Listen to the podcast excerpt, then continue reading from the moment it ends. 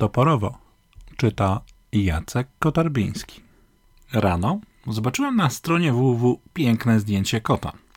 Kliknąłem, powiększyłem, westchnąłem z zachwytu i zamknąłem okno. Aż tu nagle wyskoczyło okienko, takie wyskakujące, i kazało mi oceniać kota, dać mu gwiazdki, zostawić mail, żeby zobaczyć, czy innym ten kot też się spodobał. Zostawiłem i zaraz przed kolejny mail. Piękne zdjęcie koni i kupon zniżkowy na karmę. Karma dla koni?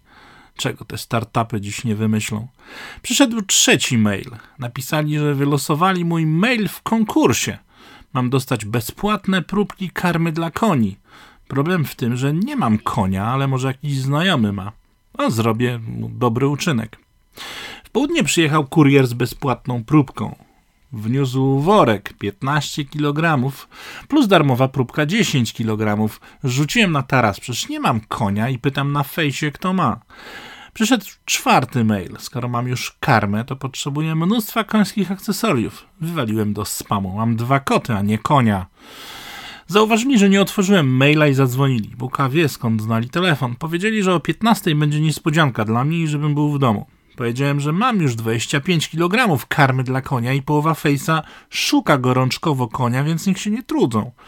Odpowiedzieli, że nie są od karmy, nie wiedzą o co chodzi, a ja na pewno się ucieszę.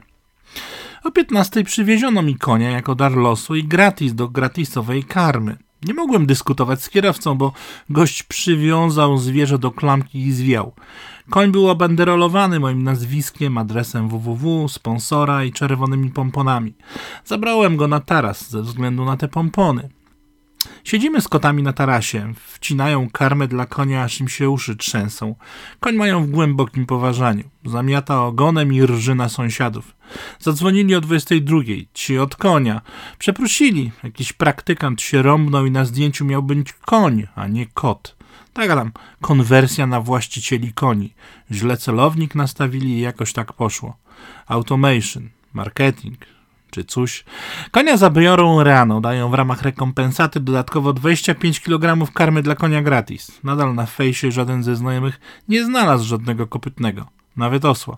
Ale może karmę zjedzą koty, przyjaciół z fejsa. Tylko jak ich przekonać, że oba sierściuchy jedzą tę karmę dla konia jak dzikie. Idę spać. Ale jak spać, jak ten wciąż rży na tarasie.